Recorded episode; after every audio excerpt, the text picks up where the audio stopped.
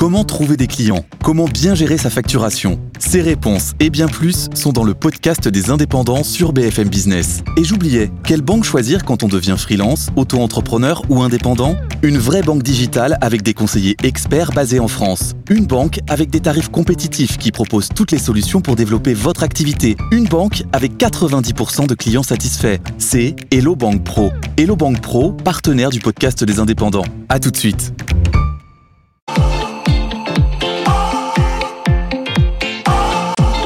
BFM Business, tout pour investir. Lorraine Goumeau. Bonjour à toutes et à tous, bienvenue dans l'émission qui s'occupe de vos finances personnelles. Ce matin, on va parler taux IMO, on va parler du plan épargne retraite et puis on parlera un petit peu de crypto. À tout de suite. BFM Business, l'info éco. Marjorie Adelson. Bonjour Lorraine, bonjour à tous. Beaucoup de résultats d'entreprise ce matin. On commence avec cette année exceptionnelle pour Stellantis. Le groupe automobile bat un nouveau record et voit son bénéfice net grimper de 11% sur un an à 18,6 milliards d'euros. Son chiffre d'affaires a quant à lui augmenté de 6%. Malgré euh, la grève en Amérique du Nord, Stellantis a vendu 6,4 millions de véhicules dans le monde. Le constructeur euh, indique qu'il proposera un dividende en hausse de 16% et qu'il mettra en œuvre un programme de rachat d'actions de 3 milliards d'euros. Ces résultats euh, font suite à ceux de Renault qui a annoncé hier aussi une excellente année avec un résultat euh, net de 2,2 milliards d'euros. À noter euh, par ailleurs que le patron du groupe, Lucas Demeo, sera l'invité d'Edwige Chevrillon. Ça sera ce soir à 18h15. Autre résultat record ce matin, ceux de Safran. Le groupe voit son bénéfice net augmenter de 72%. En 2023, il s'établit à 2,03 milliards en données ajustées en cause l'essor de ses activités de service pour moteur. Le groupe se montre toutefois prudent à cause du décalage entre la demande et les capacités de production. C'est plus compliqué pour Airbus en revanche et son bénéfice net fléchit. En 2023, il baisse de 11% à 3,8 milliards d'euros. Un résultat dû à des charges passées dans son activité spatiale, c'est ce qu'indique le groupe ce matin. Le constructeur a toutefois réussi à fournir 735 avions à ses clients malgré euh, des difficultés dans sa chaîne de fournisseurs. Il prévoit une bonne cadence pour 2024 avec 800 livraisons. Du côté des médias et télécommunications, ça va bien pour Orange. Son bénéfice net décolle de plus de 13% à 2,44 milliards d'euros. En cause, la croissance de son résultat d'exploitation. Son chiffre d'affaires euh, augmente de 1,8% sur un an, tiré par la progression du service en détail et la zone Afrique-Moyen-Orient. C'est compliqué pour Pernod Ricard. Le bénéfice net du groupe de vin et spiritueux chute de 12% au premier semestre de son exercice en cause des ventes en baisse de 7% plombées notamment par les États-Unis et la Chine. On termine avec Google qui inaugure à Paris demain un centre dédié à l'intelligence artificielle. Il ouvrira euh, en présence du PDG et de Bruno Le Maire. La structure rassemblera plus de 300 chercheurs et ingénieurs. Le laboratoire est doté d'un budget de 300 millions d'euros.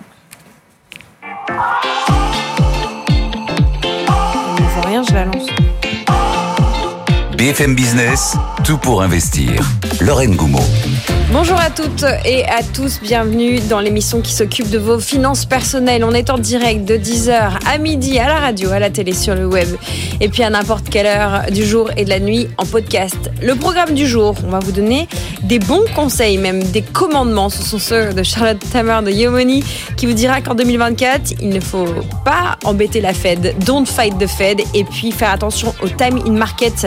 On en parle dans quelques minutes de ces commandements qui doivent vous aider à être des meilleurs investisseurs cette année. À 10h30, Nicolas Dose vous donnera votre dose d'économie, comme tous les jours. Aude Kerselec du côté d'Euronext va nous donner euh, le pouls euh, de la bourse. Et puis nous serons avec nos deux traders pour suivre la séance du jour dans le match des traders dans quelques minutes. On vous coach aujourd'hui. On va se demander si on peut encore investir dans l'intelligence artificielle. Est-ce que l'IA est réservée à des investissements euh, faramineux, vous savez, comme les 700, les 7000 milliards que cherche Sam Altman, le fondateur d'OpenAI, ou est-ce qu'il y a encore moyen d'investir? Quand on est peut-être comme vous et comme les investisseurs euh, plus euh, petits. À 11h15, on parlera des taux, des taux IMO. On va faire le point avec euh, CAFPI. En ce moment, le taux moyen à 20 ans est autour de 3,98%. Quelles sont les perspectives pour les mois qui viennent? Réponse avec Caroline Arnoux, la directrice générale de CAFPI. Et puis, on parlera de celui qui a été mis peut-être un peu prématurément au rebut. Le fonds euro, le fonds euro à capital garanti, euh, il n'est pas mort. Feu de paille pour concurrencer le livret A ou vrai retournement de tendance. On va répondre à cette question avec Marie, avec Marie-Christine Sonquin de la rédaction des Échos euh, vers 11h30. Au programme, il y a vous, vous participez à cette émission. L'adresse c'est direct at bfmbusiness.fr ou un message privé sur LinkedIn. Vous m'adressez vos réactions vos commentaires, beaucoup de gueule parfois sur LinkedIn, Lorraine Gomo en message privé directement. Nous partons du côté d'Euronext faire le point sur la science du jour. Cher Aude, vous n'avez pas de casquette. Néanmoins, on peut parler de record ce matin. Ah, bah vous savez qu'Antoine ne, part jamais en vacances sans sa casquette et c'est brutal. Mais en tout cas, oui, c'est un record pour le CAC 40, euh, plus 7744 euh, points. On n'a jamais été aussi haut hein, pour l'indice parisien. On monte de 0,8%. Ça a monté euh, dès l'ouverture. On était déjà en record parce qu'en fait, on pulvérise l'ancien record de plus de 40 points. Et on monte encore, hein, plus 0,87%. Ça accélère forcément.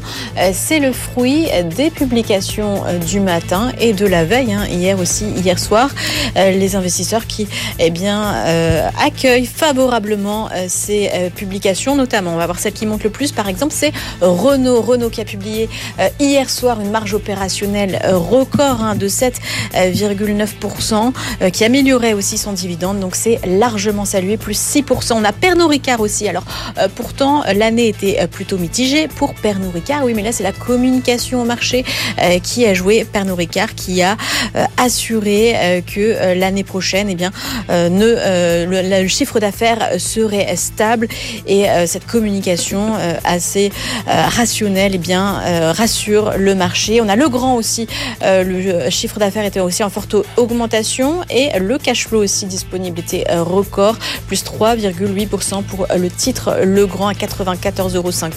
Safran, Schneider Electric, mmh. Stellantis aussi, bien sûr, sont trois publications euh, du matin euh, qui sont aussi largement saluées. Hein. On monte de plus de 3%. Du côté des petites déceptions, on a euh, Airbus qui perd, on perd un petit peu moins que ce matin, moins 0,07% avec un bénéfice net qui fléchit et les prévisions de livraison d'appareils en baisse hein, pour l'année prochaine à 800 appareils par rapport à ce qui avait été annoncé avant. Pourtant, Airbus avait essayé de faire passer la pilule avec un dividende exceptionnel, mais là pour l'instant ça ne plaît pas tellement au marché. Enfin, peut-être que les autres publications sont aussi euh, tellement euh, bonnes que celle-ci est un peu à la traîne. Sur le SBF 120, on en a euh, deux autres. On a l'immobilier commercial. Ça se passe pas très bien pour les deux publications du matin, Mercialis et Clépierre, puisqu'on perd un petit peu plus de 5%. Et puis, si on va ailleurs en Europe, parce qu'il n'y a pas que sur le CAC qu'on publie, Commerzbank, donc en Allemagne, a affiché son plus important bénéfice annuel depuis 15 ans. Euh, un petit peu plus de 2 milliards d'euros. C'est forcément en forte augmentation hein, grâce au taux euh, d'intérêt, hein, au,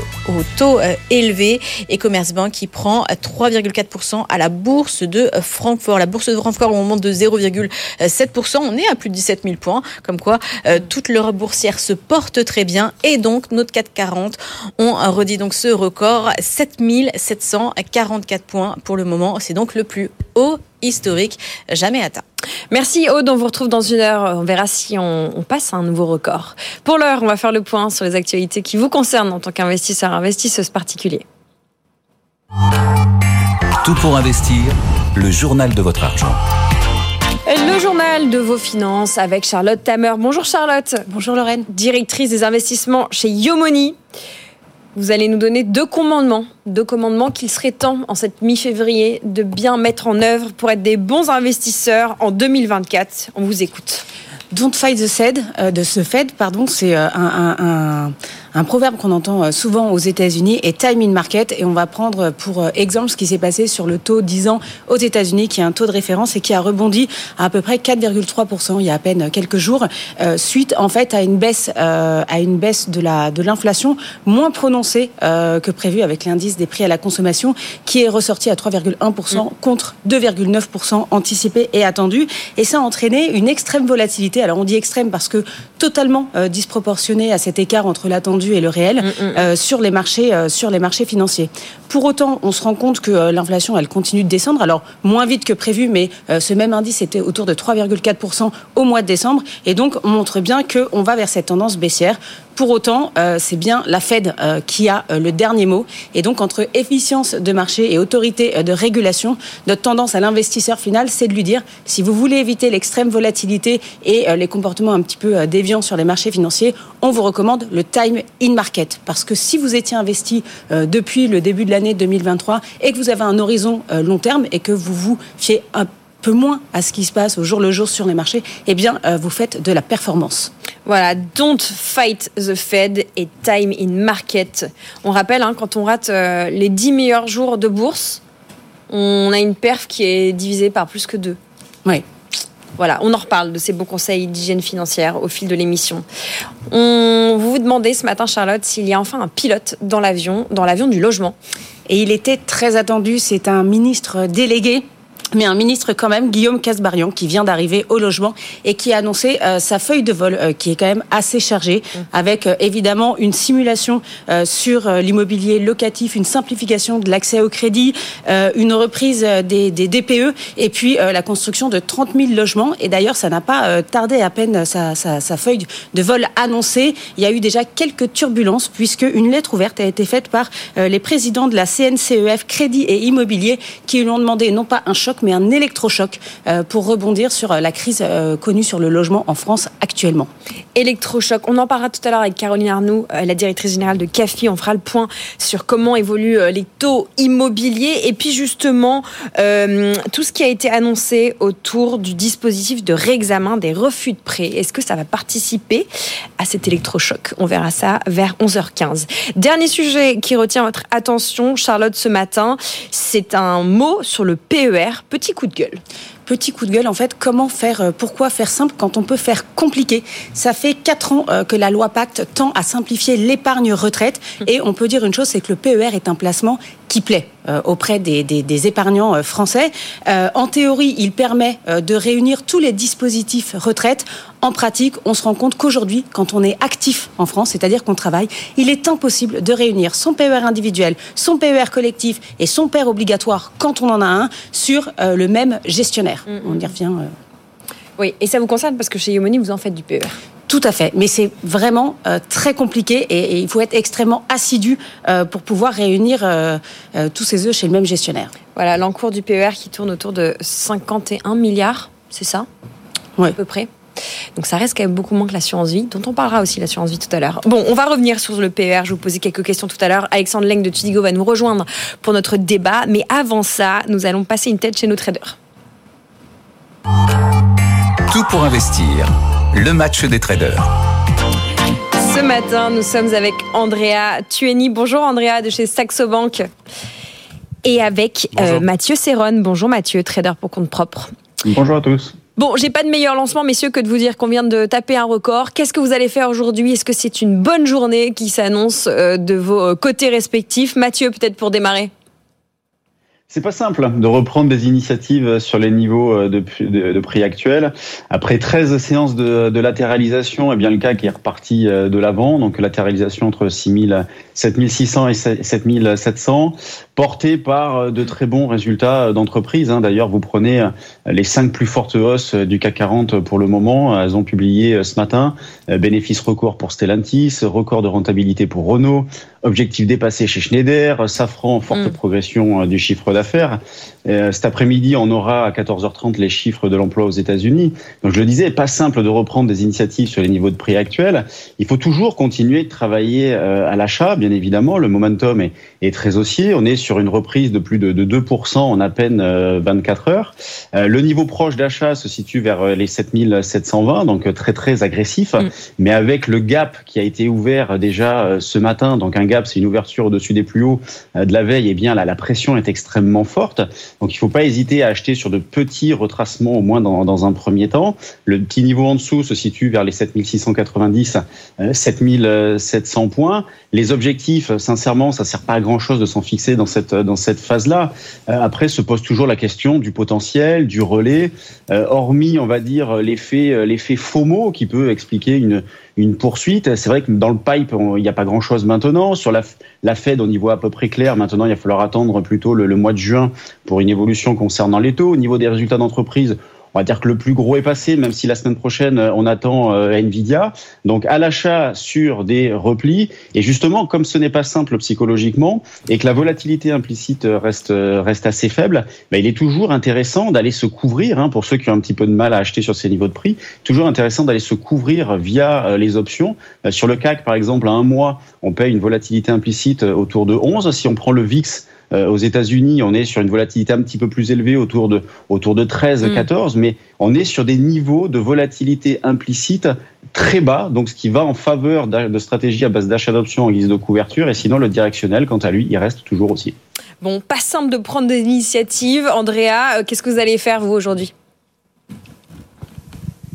C'est vrai qu'on a un marché qui, qui, nous surprend de jour en jour. On a eu une petite crainte avec ces chiffres sur l'inflation plutôt cette semaine où on avait vu un repli du marché, mais derrière tout a été effacé. On est revenu encore au-dessus des niveaux sur lesquels on était avant cette publication des chiffres de l'inflation. Donc c'est-à-dire qu'aujourd'hui, même l'inflation, c'est plus vraiment un facteur qui impacte fortement le marché. Ce qui peut impacter le marché négativement, c'est plus des signes de récession. Et pour le moment, on n'en a aucun. Il faudra quand même être vigilant cet après-midi parce qu'il y aura des données macroéconomiques qui seront publiées aux États-Unis. Euh, Mathieu l'a dit, rapport sur l'emploi. Il y aura aussi l'indice Empire Manufacturing donc l'activité dans la région de New York, et il y aura aussi les ventes au détail. Donc ça fait des indicateurs qui peuvent euh, qui peuvent faire un petit peu bouger le marché parce qu'on sait que la macroéconomie a un poids, mais pour le moment c'est un marché qui est vraiment dirigé par les résultats d'entreprise qui ont été extrêmement positifs, que ce soit aux États-Unis ou en Europe. On l'a vu encore ce matin, euh, Stellantis, Renault, euh, Pernod Ricard, c'est des valeurs qui poussent fort le CAC euh, pour le moment, et donc du coup on a des niveaux qui euh, sont dépassés de jour en jour. Là on est sur un niveau record. On peut aller viser des niveaux jusqu'à par exemple 7700 60 à très court terme, on n'est pas très loin de ce niveau.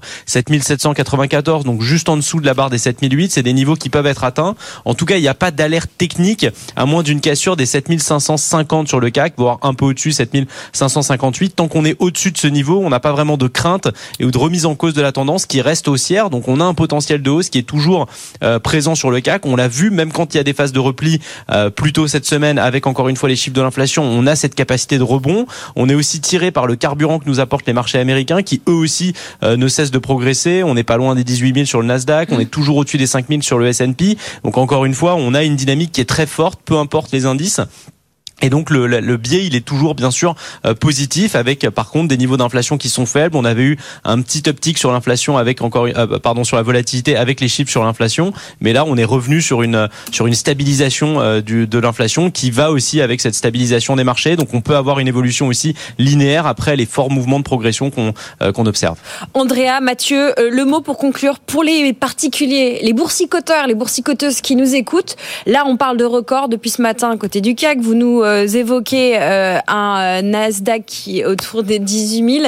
Euh, le mot, l'attitude qu'il faut avoir pour les particuliers, qu'est-ce que c'est? Qu'est-ce que ça peut être? Mathieu, un conseil.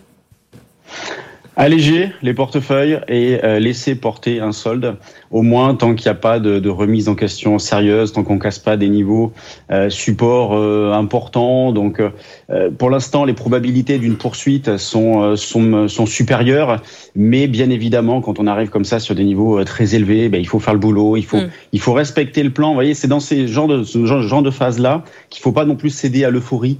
il y avait un plan qui était prévu dès le départ avec des niveaux qui étaient fixés. Eh bien, il faut alléger, il faut bouger. Euh, faut pas laisser non plus euh, trop, euh, trop, trop porter. et par contre, c'est si jamais on a des retours en arrière sur certaines valeurs, ben là, il faudra éventuellement alléger fortement, voire même liquider, dans l'idée de reprendre sur des retracements un peu plus importants. Allégé du côté de Mathieu Serron, trader pour compte propre. Et vous, Andrea Tueni, le mot de la fin, le mot, l'attitude à avoir aujourd'hui? bah,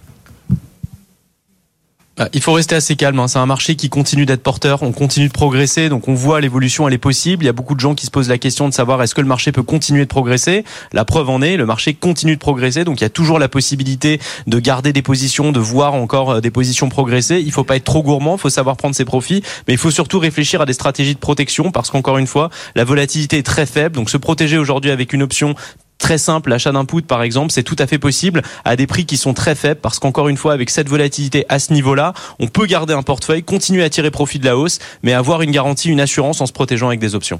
Merci beaucoup, messieurs, pour euh, ce regard sur la journée euh, qui se profile, qui se passe déjà du côté euh, du CAC 40. Bonne journée, à très vite sur notre antenne pour le match des traders.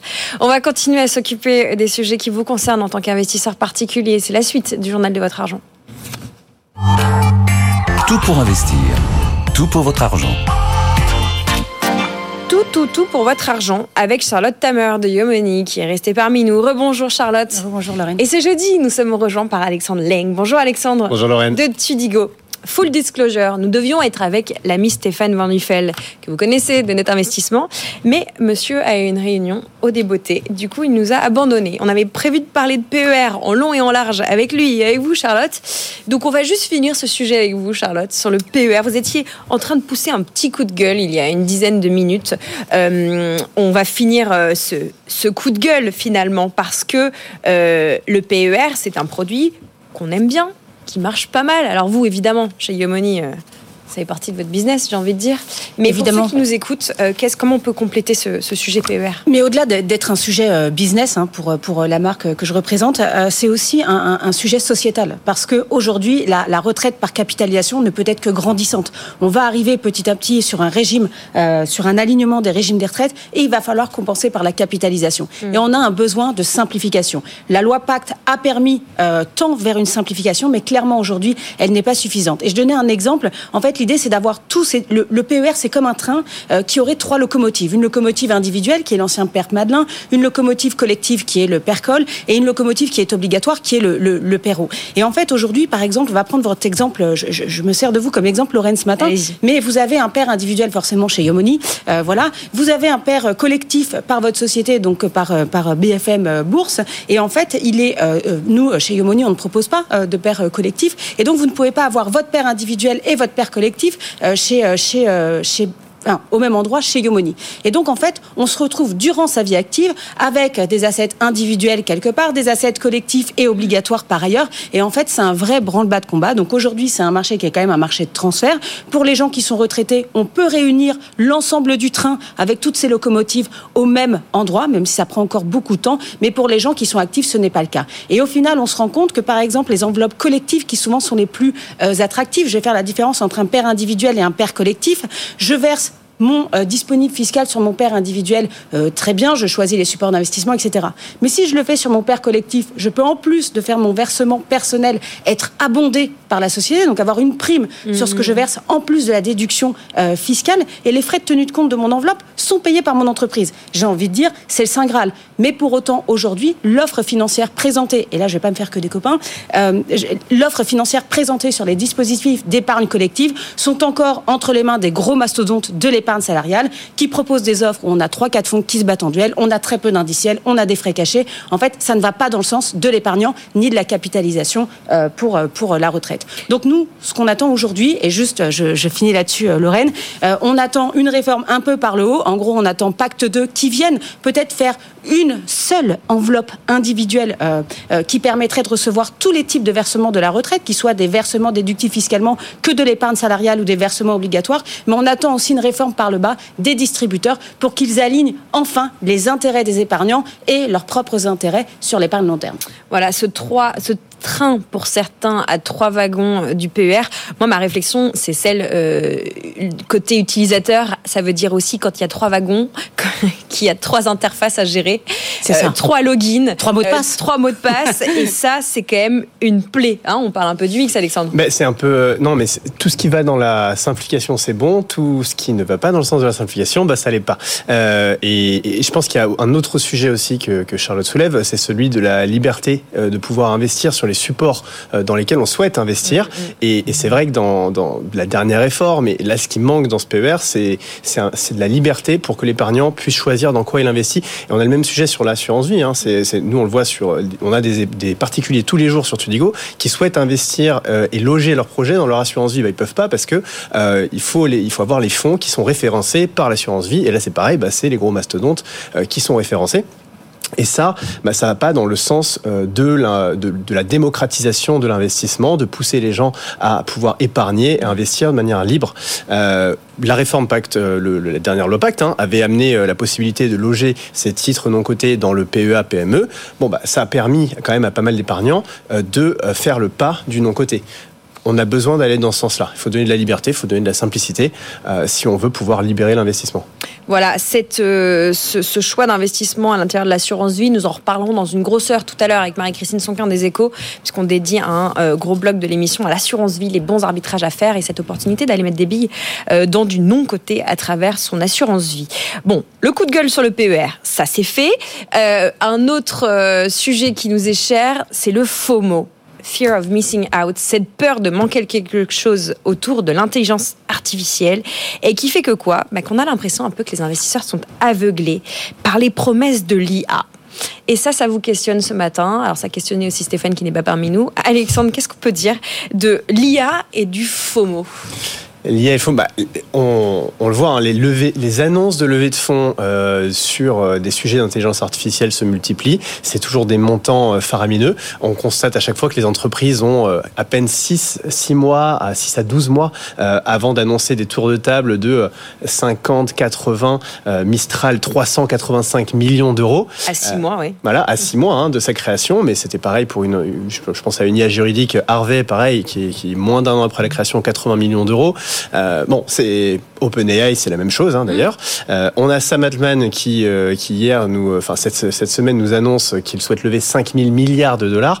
Donc, bah, on peut se poser la question est-ce qu'en fait, c'est pas trop tard? Est-ce que si je vois une opportunité dans l'intelligence artificielle, il ne faut pas que je saute dessus tout de suite avant de la rater? Parce que les valorisations explosent, voilà, grandissent extrêmement vite. Bon, le grand gagnant, c'est Nvidia qui tient 80% du marché de la puce haut de gamme. Je me remets toujours pas de ce chiffre.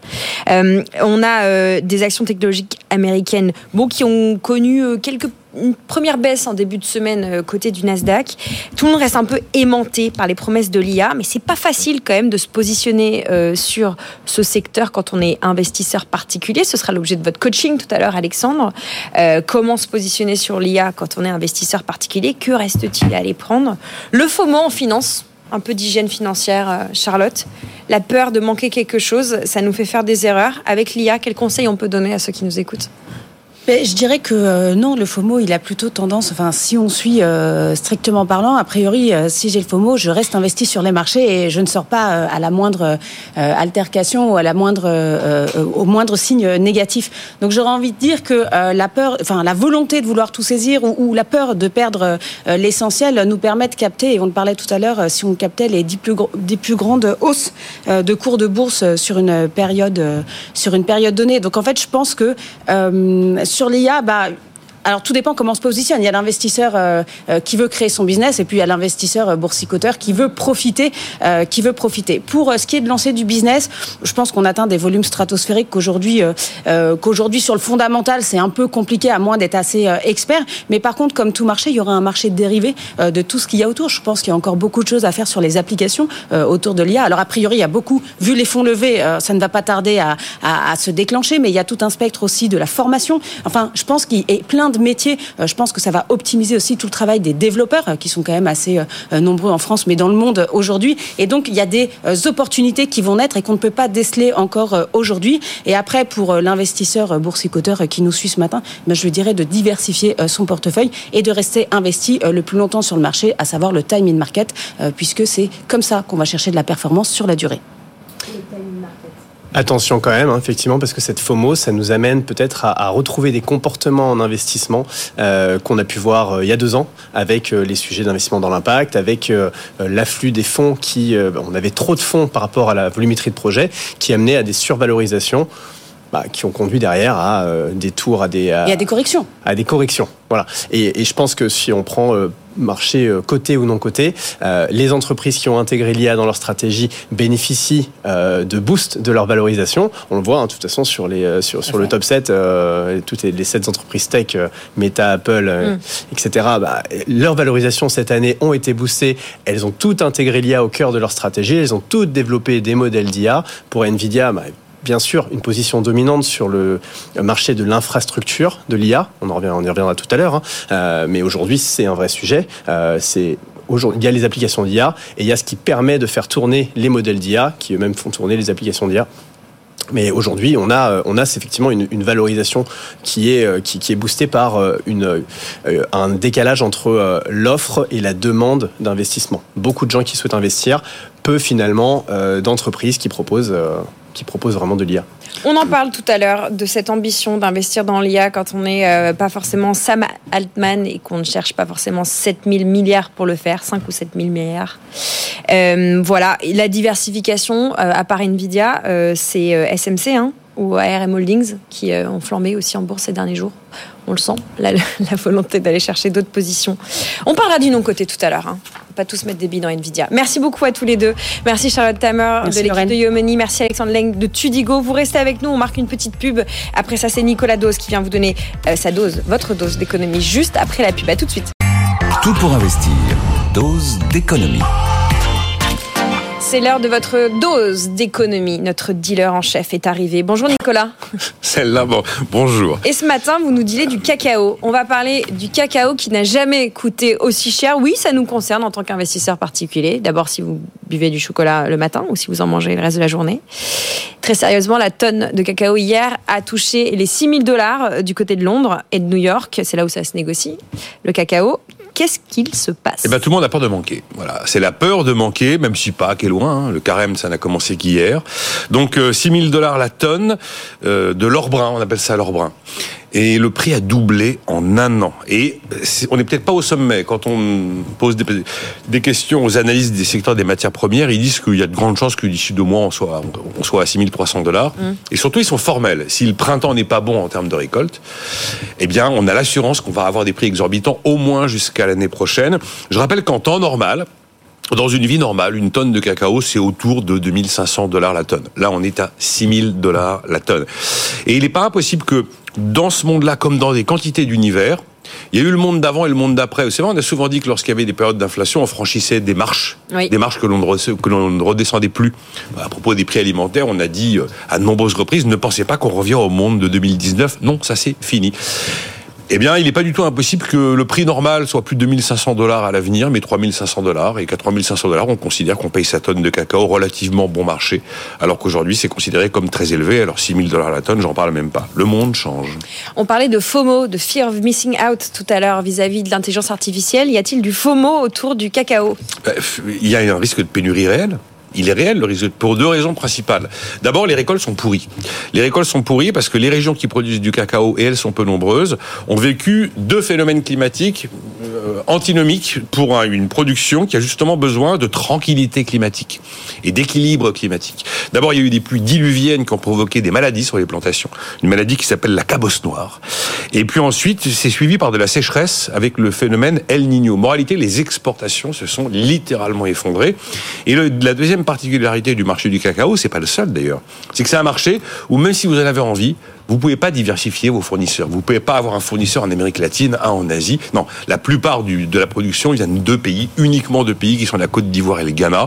Il y a le Nigeria aussi, mais vous voyez qu'on est en Afrique de l'Ouest. Mm. Donc les phénomènes, les phénomènes climatiques qui touchent un pays vont toucher l'autre aussi.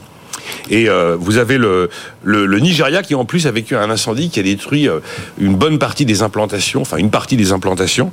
Euh, et donc le cacao fait partie de ces matières premières, pas comme les autres où vous avez une terrible dépendance à certains pays, où vous n'avez aucune chance vous-même de devenir autosuffisant ou pour prendre le terme à la mode souverain. C'est exactement pour il y a un autre, il y a une autre matière première qui aujourd'hui a vu ses courses envoler, c'est le sucre. Eh bien, c'est exactement pareil. Le sucre, vous avez un trio de tête sur lequel il n'y a pas de sucre. Ça s'appelle Brésil, Inde, Thaïlande. Et on ne sait pas faire sans le Brésil, l'Inde et la Thaïlande. Et alors, le phénomène de pénurie mondiale, euh, il est surtout hyper validé, puisque là, en 2024, on entre dans la troisième année de choc d'offres, dans la troisième année où la demande dépasse très sensiblement l'offre, la troisième année de déficit mondial de production de cacao. Voilà où ça nous mène à 6 000 dollars la tonne à Londres et New York, euh, un montant imprévisible. Bon. on parle du cacao. Si on rapporte ça au plus près de nous, euh, je vais vous poser une question sur le chocolat. Mmh. Euh, Est-ce qu'il faut s'attendre à des hausses de prix du chocolat? Du chocolat et de tous les produits qui utilisent du cacao. D'abord, la, la hausse de prix est déjà là. Ça fait longtemps que le cacao, comme d'ailleurs pas mal de produits du petit-déj, hein. prenez le sucre, c'est pareil, le jus d'orange, c'est pareil, pas mal que... Là, on a des fortes hausses observées quand même depuis un certain temps. Donc, un, inévitablement, il y aura une hausse des prix. On est déjà sur des prix 10% au-dessus de la, de, de la norme, ou en tout cas de ce qu'on connaissait avant.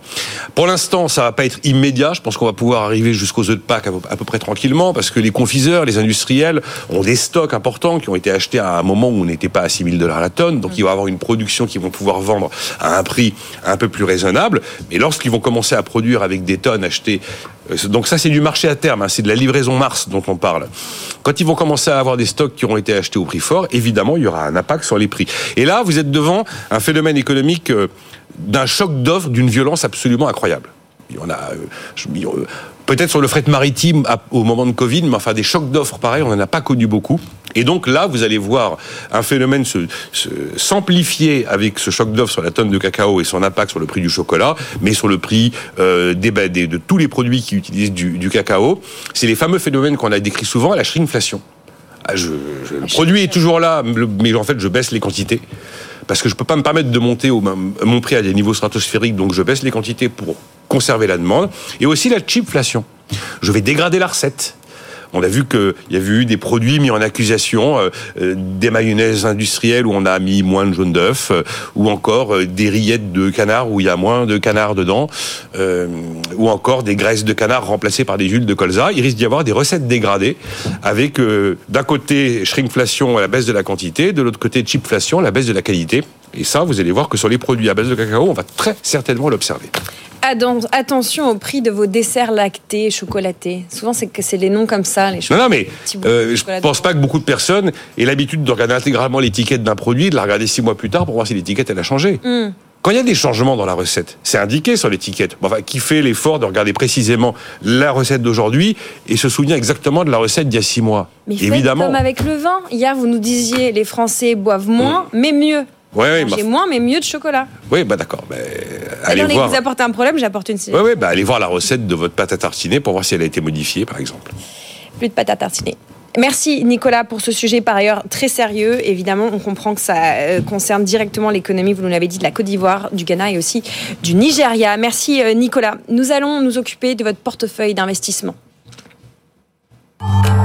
Tout pour investir.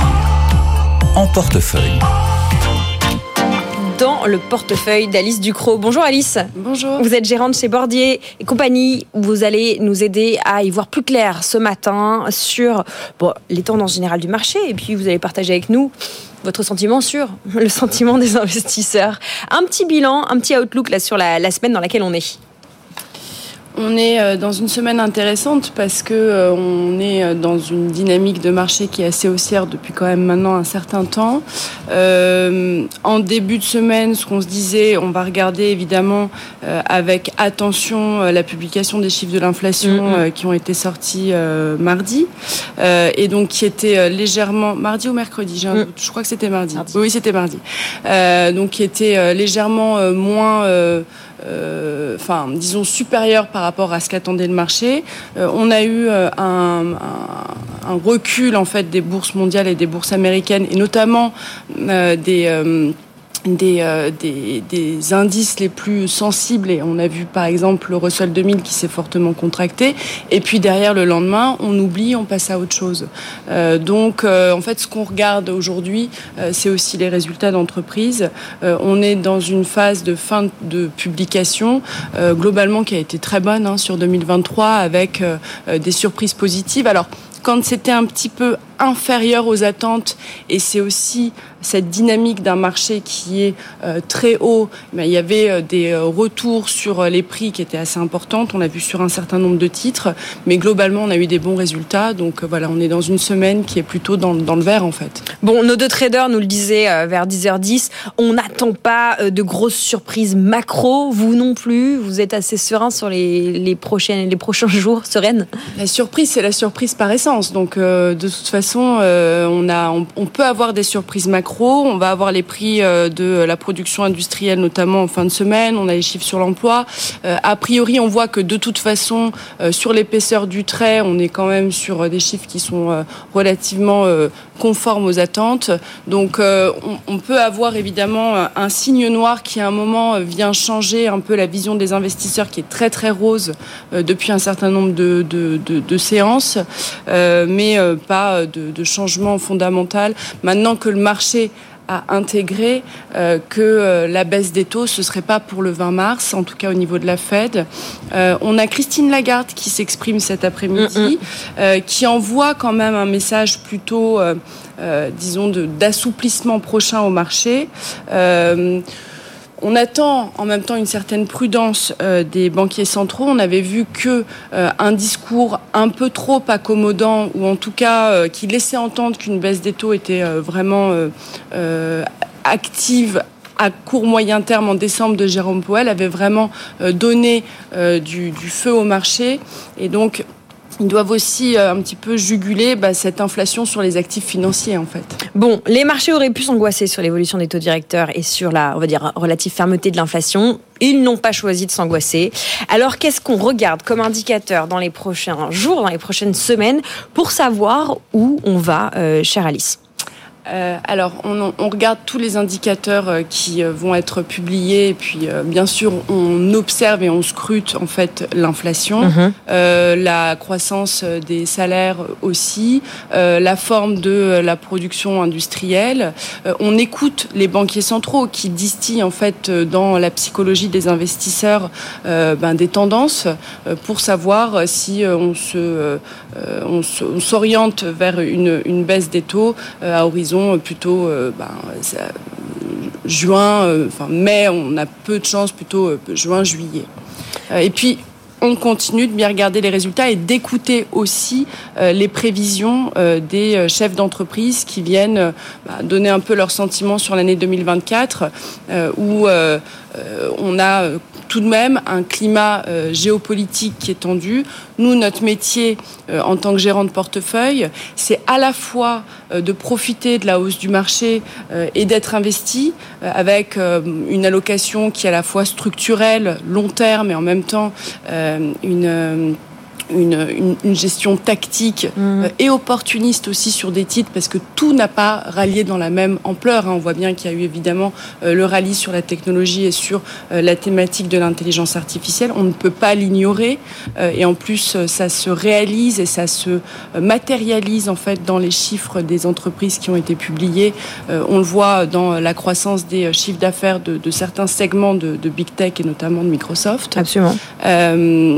Donc, euh, bon, il faut être très attentif euh, et, euh, et, en même temps être assez assez tactique et opportuniste. Et sur des niveaux de marché comme ça, pas forcément sortir, prendre des bénéfices sur des titres qui ont pris 30, 40, 50% sur, sur, enfin, dans, dans les dernières semaines, voire mois.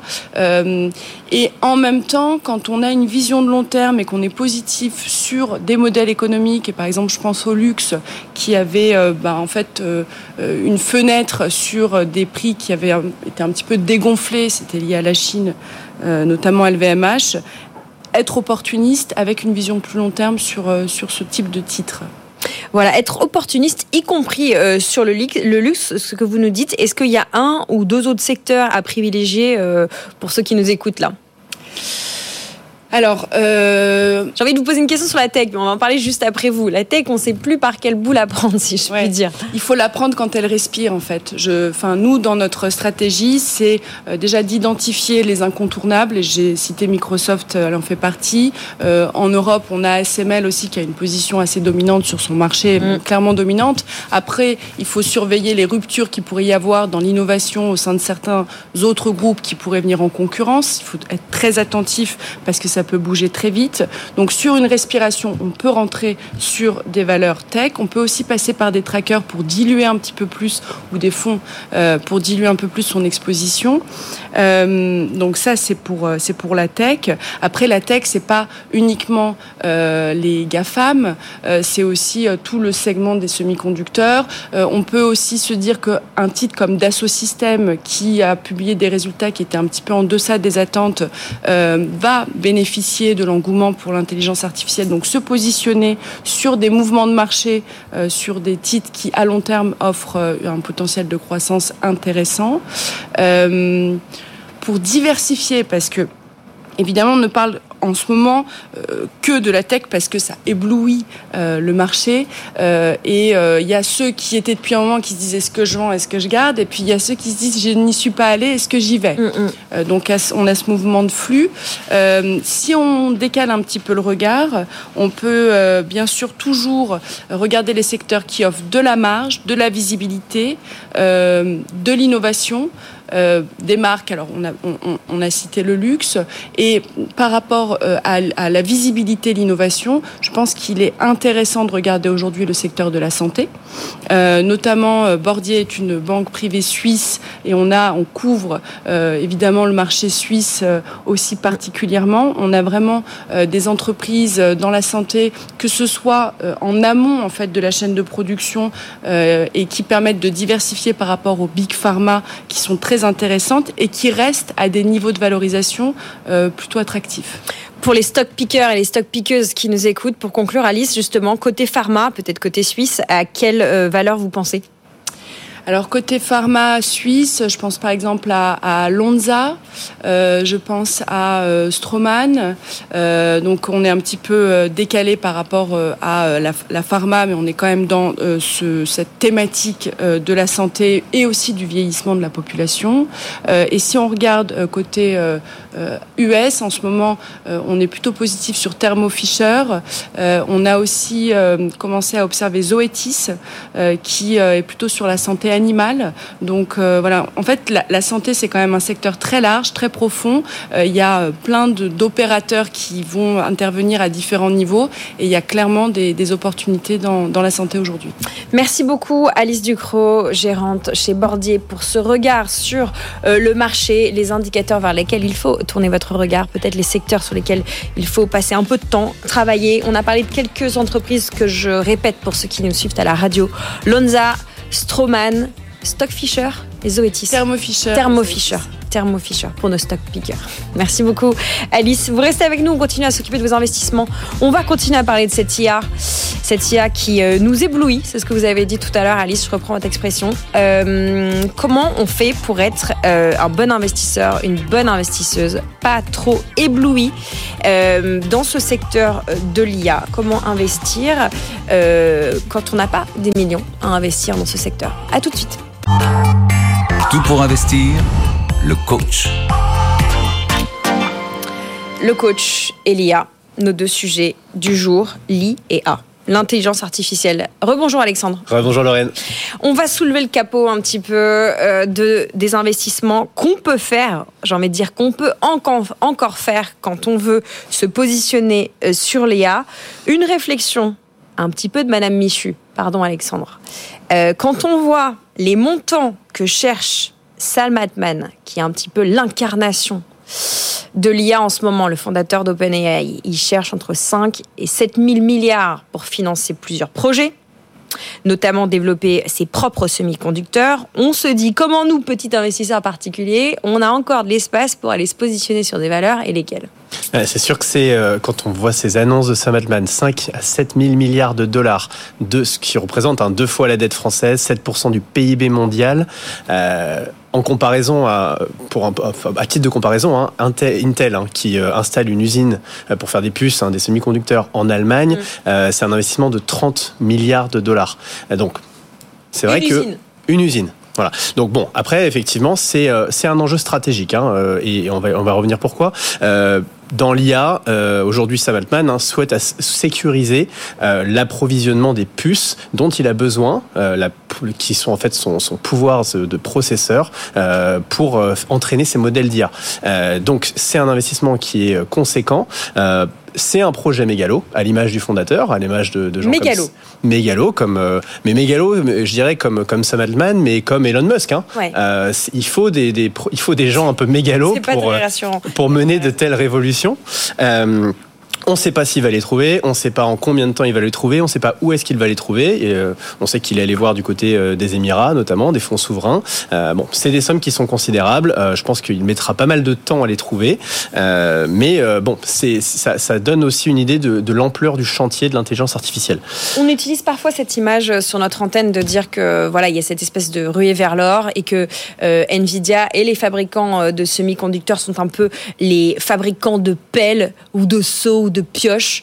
Euh, ça vous semble pertinent cette, euh, cette image encore? Bah, C'est vrai, oui, bien sûr. Parce qu'en fait, vous pouvez pas faire tourner les modèles euh, d'IA, hein, qui sont au cœur des applications de l'IA, sans, une, sans des ordinateurs mm. extrêmement puissants. Et puis, bah, ce qu'il y a derrière, les puces, ces puces qui sont en fait bah, les, qui, qui, sont héritées des cartes graphiques, ce qui explique qu'NVIDIA se soit hissé au rang des, des, des, plus grosses capitalisations boursières mondiales grâce justement euh, au développement de l'IA qui a mis ses puces au centre. Et c'est pareil pour TSMC.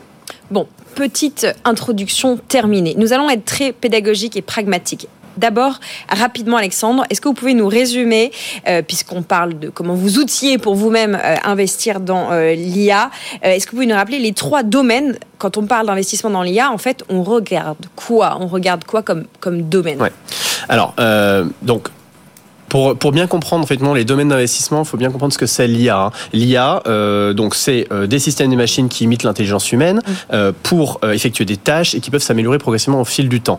Donc ça veut dire que ça fait trois choses. Ça on traite des données, euh, on apprend de ces données et on prend des décisions ou on prédit des résultats mmh. grâce à ça pour faire ça, donc, euh, il faut en fait, donc ça, on le fait grâce à des applications de l'intelligence artificielle. Donc, c'est notre premier domaine d'investissement. Les apps, les, les apps, les apps, c'est ce que finalement euh, vous, en tant qu'utilisateur, euh, particulier ou entreprise, vous allez utiliser. Mm, mm. Lorsque vous utilisez ChatGPT, vous utilisez une application de l'intelligence artificielle.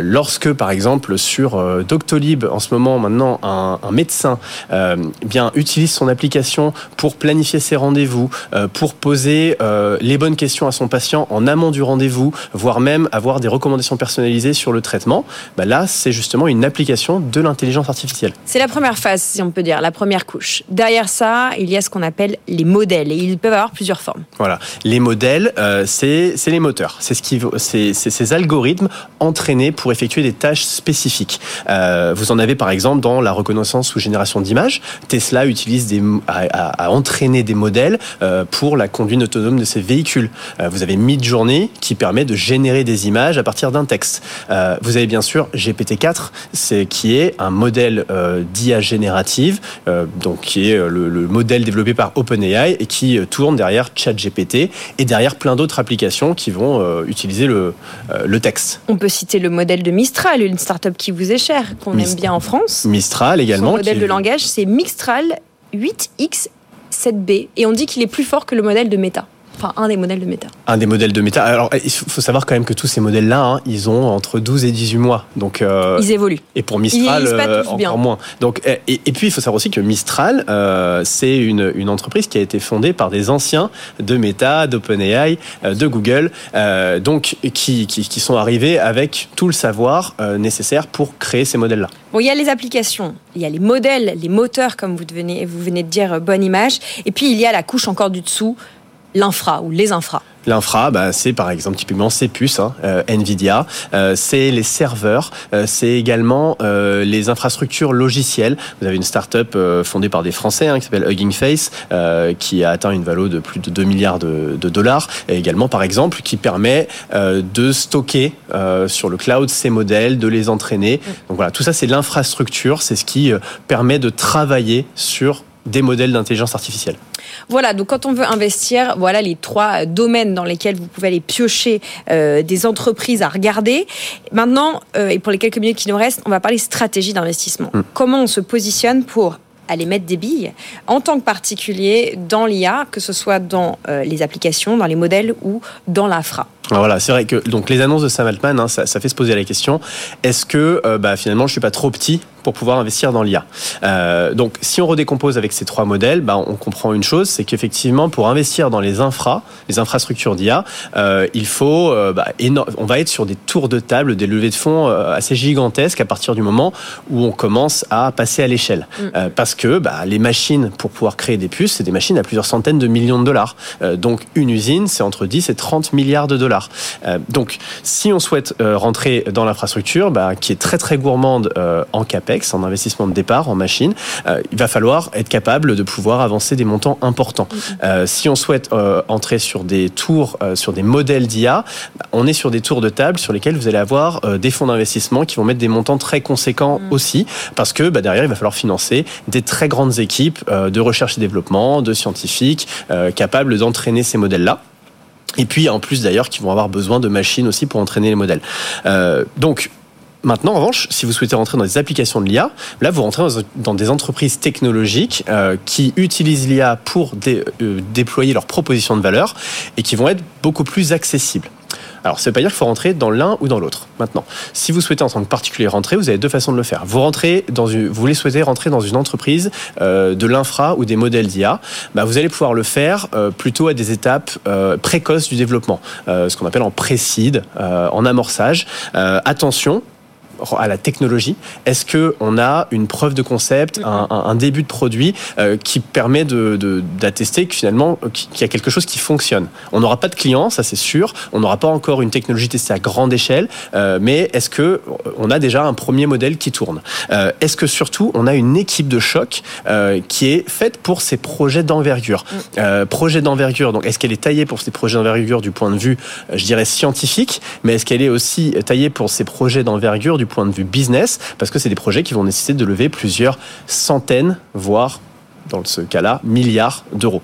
Et puis beaucoup d'équipes compétentes en parallèle qui travaillent sur souvent des solutions pas très éloignées. Et c'est souvent un peu celui qui va plus vite, l'équipe qui va le plus vite, qui gagne le. C'est une course. On est sur une course. On parlait de, on parle de, de, de, de FOMO. Euh, pourquoi? Parce qu'en fait, tout le monde veut investir en ce moment dans l'IA. Tout le monde veut être le premier dans cette course à l'intelligence artificielle. Donc, il faut la meilleure équipe. Bon, vous nous avez donné la première méthode pour investir. Bon, entrer tôt. En fait, c'est pas une question de méthode, c'est une question de timing. Parce que soit on rentre tôt, soit on rentre un peu plus tard. Bah, soit on rentre tôt et donc on fait attention euh, aux, premiers indicateurs qui permettent d'évaluer qu'il y a, il y a quand même quelques chances de succès. Et, et si on rentre à cet instant-là, bah, on souhaite, il faut rentrer avec euh, d'autres acteurs euh, qui sont experts du sujet et qui vont être capables de suivre aussi sur les tours de table suivants. Donc avec d'autres fonds, avec d'autres investisseurs, voilà, de, de- de- qui ont qui ont la capacité de suivre.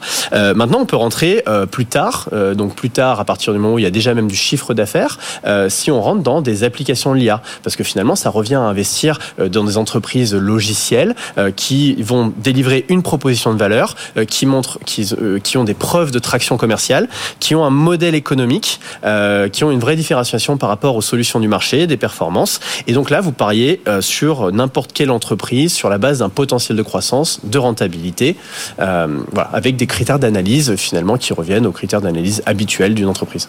Voilà ce qu'on pouvait dire sur l'investissement dans l'IA. Un dernier mot. Souvent, quand vous venez euh, le jeudi, après, je reçois quelques messages d'auditeurs qui nous disent bon, la méthode c'est une chose, c'est important, mais ce qui est difficile parfois, c'est d'avoir l'info, de rentrer dans les réseaux.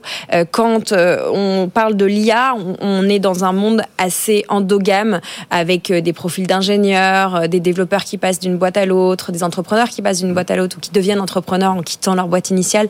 Comment on fait quand on n'est pas dans le sérail pour avoir, comment dire, l'info? Le vrai sujet dans, le non-côté, c'est le, sujet du non-côté du private equity, c'est son accessibilité. C'est un des actifs financiers les plus intéressants du point de vue rendement sur ces euh, dix dernières années. C'est celui qui passionne les gens. Euh, les gens souhaitent investir dans ces futures licornes, Euh, mais effectivement, il faut l'accès. L'accès, nous chez Tudigo, comment on l'a? On l'a en étant parce qu'on regroupe des investisseurs et on est capable. L'investisseur qui a la capacité d'investir des montants importants va naturellement plus facilement avoir accès au bon deal, l'investisseur qui est connecté aux fonds et aux investisseurs qui sont dans ces, dans ces tours de table-là également. Et puis après, bah, il y a tout un travail de, je dirais, de, de veille et, presque de chasse des opportunités. donc être proche des incubateurs, des pôles universitaires, des startup studios, des réseaux de business angel également. tout ça, et, et puis contacter proactivement ces entreprises qui se lancent sur ces sujets-là, euh, afficher euh, sur euh, vos profils sur les réseaux sociaux bah, que vous souhaitez investir sur ces sujets, vous permet de recevoir bah, un deal flow d'opportunités qui va être plus important. petite question en direct de Johan qui nous suit sur LinkedIn et qu'on salue. Pour vous, Alexandre, expliquez-nous pourquoi, très rapidement s'il vous plaît, les entreprises, les startups auraient intérêt à passer par des obligations plutôt que par la banque? Vous avez prêché pour votre paroisse, non, mais, en deux mots. Alors, je, déjà, je ne pense pas que ce soit le cas. Euh, c'est, je pense que est, on est sur deux sujets, deux, deux, on est sur deux types de financement qui sont différents. Ils ont l'air d'être identiques parce que c'est de la dette dans les deux cas euh, qu'il faut rembourser et avec des intérêts. Euh, mais l'obligation, nous chez Tudigo, on considère que c'est pas un remplacement de la dette bancaire. Mm. La dette bancaire, elle est moins chère, elle est souvent étalée sur plus longtemps. Hein. Une dette obligataire sur Tudigo, vous êtes entre 24 et 36 mois avec un taux qui est compris entre 9 et 12 Lorsque vous allez chercher de la dette bancaire, vous êtes plutôt sur du 5, 7 ans et puis sur des projets immobiliers 15-20 euh, ans, avec des taux qui vont être entre 4 et 6%. Euh, euh, donc on n'est vraiment pas sur le même type de financement. la dette obligataire, elle est là pour remplacer plutôt l'investissement en actions. Elle est là pour remplacer des fonds propres et donc permettre à une entreprise qui a la capacité de rembourser, de venir, au lieu de chercher au lieu de se diluer en ouvrant son capital, bah, de venir faire ce qu'on appelle un financement non dilutif en complément de la dette bancaire. Voilà ce qu'on pouvait dire plus longtemps. Un autre timing. On va chercher pas juste une diversification, on va chercher euh, un autre horizon en tant que en tant qu'entreprise, euh, ouais, on cherche un autre horizon euh, et, effectivement, on cherche pas la même valeur. Si on fait rentrer des gens au capital, on cherche aussi potentiellement un apport de compétences, de réseau. et, on est sur effectivement un investissement sur le temps long, 5, 7 ans et plus, hein, 10 ans. Lorsqu'on fait de l'investissement obligataire, on est sur un temps court. Voilà, d'autres horizons et d'autres perspectives, d'autres regards sur son entreprise. Voilà ce qu'on pouvait vous répondre, Johan. Merci pour votre message. Merci Alexandre pour ce coaching et cette réponse aux débeautés. On est un petit peu en retard, mais ça valait le coup parce que l'IA, c'est bien d'en parler, mais il faut aussi euh, savoir investir et un peu de méthodologie ne fait de mal à personne. Il est 11h03 et je vois déjà Aude Kersulek du côté de Renex qui a mis sa casquette. Ça, c'est signe euh, de record côté CAC 40. On en parle dans quelques secondes, juste après la pub. À tout de suite. Pour investir sur BFM Business.